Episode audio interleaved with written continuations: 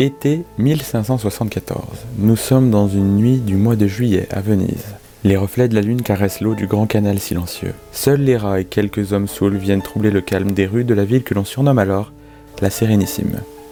Dans une chambre, là, quelque part, un homme de 23 ans caresse le dos nu d'une femme sur le lit. Cet homme, c'est le français Henri de Valois, l'un des fils de Catherine de Medici.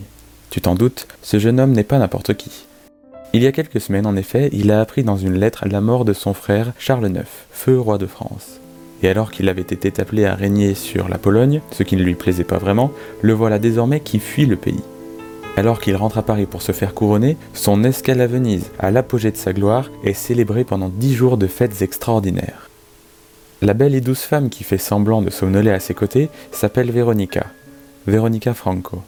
Elle est l'une des courtisanes les plus réputées de la ville, et le Français qui s'apprête à devenir le roi Henri III le sait bien.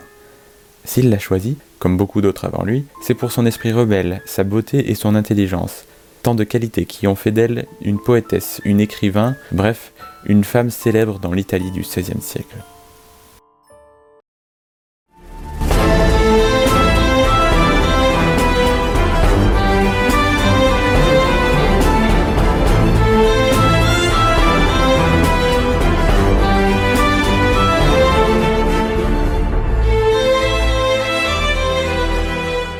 Veronica Franco voit le jour le 25 mars 1546 à Venise. Sa mère, Paola, est une honnête courtisane et appartient à la classe des cittadini originari, soit en français l'intermédiaire entre le peuple et la bourgeoisie. Afin de la préparer à affronter la vie en tant que femme, elle enseigne à Veronica les arts et les méthodes pour qu'elle devienne à son tour une courtisane. Mais si je suis certain que comme moi tu connais ce mot, qu'est-ce qu'une courtisane finalement? Alors elle est différente d'une prostituée, puisqu'il s'agit d'une femme de culture et de style avant tout, qui sait jouer et faire commerce de ses charmes pour se rapprocher des hommes qu'elle souhaite. Grâce à ce choix de vie marginal mais reconnu à l'époque, les courtisanes mènent une vie libre comparée aux autres femmes de ce temps-là, alors mariées très jeunes et dont le but principal est de faire des enfants à leur parfait mari. Avant de devenir la femme de tous les désirs, Véronica épouse à tout juste 17 ans un médecin avec lequel Lydie finira mal deux ans plus tard. Elle va alors tourner le dos à la vie conjugale en comprenant que cette vie passive d'épouse et de mère n'est pas faite pour elle. Si elle souhaite sa liberté, elle doit user de sa beauté et de son esprit vif. Elle rencontre alors le sénateur Domenico Veniero. Il est malade et une trentaine d'années les séparent, mais cela n'empêche en rien leur bonne entente et le soutien qu'il lui apportera tout au long de sa vie. La jeune femme cultivée écrit ainsi deux recueils de poésie en 1575 puis en 1580.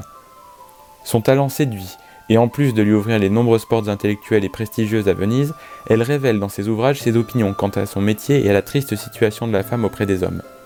Dans ses vers, ses lettres, on s'aperçoit qu'elle prenait en main sa vie, jouant de l'attraction de sa personne et des convoitises de ceux qui y tournaient autour. Avec cette remarque, le philosophe italien Benedetto Croce pointe la détermination de la Vénitienne. Pleine de lucidité, Veronica Franco dénonce une société défavorable aux gens moins chanceux à la naissance et aux femmes. Pour elle, les devoirs religieux qu'elles doivent remplir les privent de toute liberté. Elle parle ainsi volontairement au nom de son sexe et prône l'idée qu'elles ne resteront pas toujours au second plan face aux hommes. Pour elle, les femmes ne doivent pas accepter une telle condition, mais mettre en avant leur capacité d'adaptation à toutes les situations. Grâce à sa plume, ses charmes et ses talents érotiques, la courtisane a le luxe de sélectionner ses amants et donc ceux qui l'aideront à vivre. Comme elle le dit, la beauté féminine est donnée par le ciel pour que sur terre soit heureux tout homme qui en goûte la douceur. Au fil de ses aventures qui ne duraient qu'un temps, elle mettra six enfants au monde avant de fêter ses 34 ans, mais seule la moitié d'entre eux dépassera l'enfance. Parmi ses conquêtes, on compte vraisemblablement le Tintoret, grand peintre qui réalisera plusieurs portraits de la séductrice. Mais le pouvoir de Cupidon semble avoir réellement opéré avec le fils de son protecteur Domenico Veniero, à savoir Marco. Une relation sans avenir et complexe causée par leur statut respectif. Mais outre cette romance à la Roméo et Juliette, sa relation la plus illustre reste indubitablement celle qu'on lui prête avec le futur roi de France en 1574. Une rencontre néanmoins brumeuse puisqu'on en ignore finalement les circonstances précises. A-t-elle été envoyée par Venise afin de soutirer des informations? Faisait-elle office de cadeau afin de faire du français un allié puissant? Ou encore devait-elle l'influencer pour une décision stratégique? On ne sait pas. Certains doutent même de la véracité de cette relation. Dans tous les cas, l'historien Giuseppe Tassini, lui, est de ceux qui alimentent cette entrevue puisqu'il questionne et détaille l'événement. Soit que la renommée de Véronica soit arrivée jusqu'aux oreilles royales, soit que quelque entremetteur de cour la considère comme gibier digne du palais royal, Le fait est qu'Henri, lors d'une de ses promenades, poussa jusqu'à sa maison dans la zone de San Giovanni Crisostomo, s'entretint amoureusement avec elle et repartit en emportant comme cadeau son portrait. Véronica, reconnaissante à la gentillesse française et peut-être plus encore à la générosité française, remercia Henri en lui adressant deux sonnets précédés d'une lettre où elle fait allusion au bienveillant cadeau reçu du monarque et au livre qu'elle voulait lui dédier et qui devait être un recueil de rimes en son honneur. Un an après sa rencontre royale, la peste en provenance de Constantinople ravage la Sérénissime. La ville est évidemment très touchée en raison de sa forte activité de commerce maritime avec l'Orient. De nombreux Vénitiens fuient la ville comme c'est le cas de Veronica Franco afin de sauver sa vie. Durant son exode, elle perd malheureusement beaucoup de ses biens à cause des pilleurs, mais également un de ses trois frères de la maladie. En un an et demi d'épidémie, Venise comptera environ 60 000 morts, ce qui représente 30% de la population de l'époque. La courtisane retrouve sa ville natale deux ans plus tard, une fois l'officialisation de la fin de la peste. Mais dans les années 1580, l'année exacte diverge selon les sources, la voilà convoquée par l'Inquisition pour sorcellerie. Pour rappel, l'Inquisition est un tribunal créé par l'Église afin de combattre les opinions et actes déviants. Parmi de nombreuses accusations, Franco est qualifié d'ensorceleuse d'hommes, même s'il s'agit là d'une accusation plutôt fréquente chez les courtisanes. En revanche, grâce à sa rhétorique brillante et ses nombreux appuis au placé à l'image de son mentor culturel Domenico Veniero, la courtisane est finalement acquittée.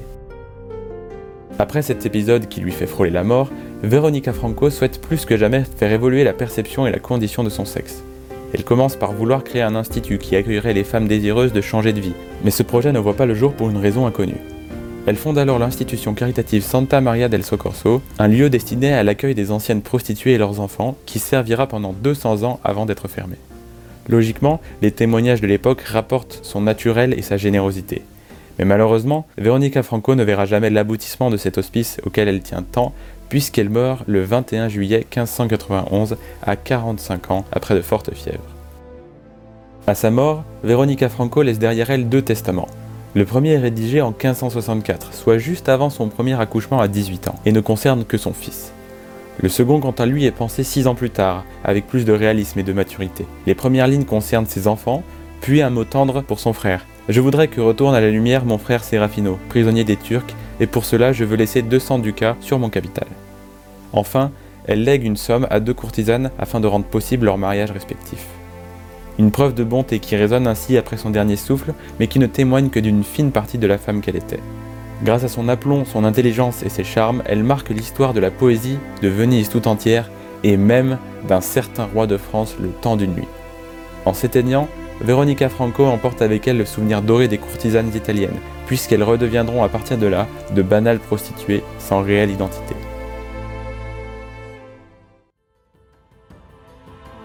Ce chapitre dédié à Veronica Franco est maintenant terminé et j'espère qu'il t'a plu. Si tu veux tester tes nouvelles connaissances, rendez-vous très bientôt sur le petit quiz en story où je te réserve quelques questions. Retrouve l'ensemble de mes sources en description et n'hésite pas à me donner ton avis sur la plus célèbre des courtisanes ou la qualité de ce chapitre. Enfin, si tu connais un amateur d'histoire ou quelqu'un qui s'ennuie dans sa vie, pourquoi ne pas lui faire découvrir le grimoire? Je te remercie vivement de m'avoir écouté mon petit pote et te donne rendez-vous dans le chapitre 3 consacré à Niccolo Machiavelli. Reste chez toi, bisous.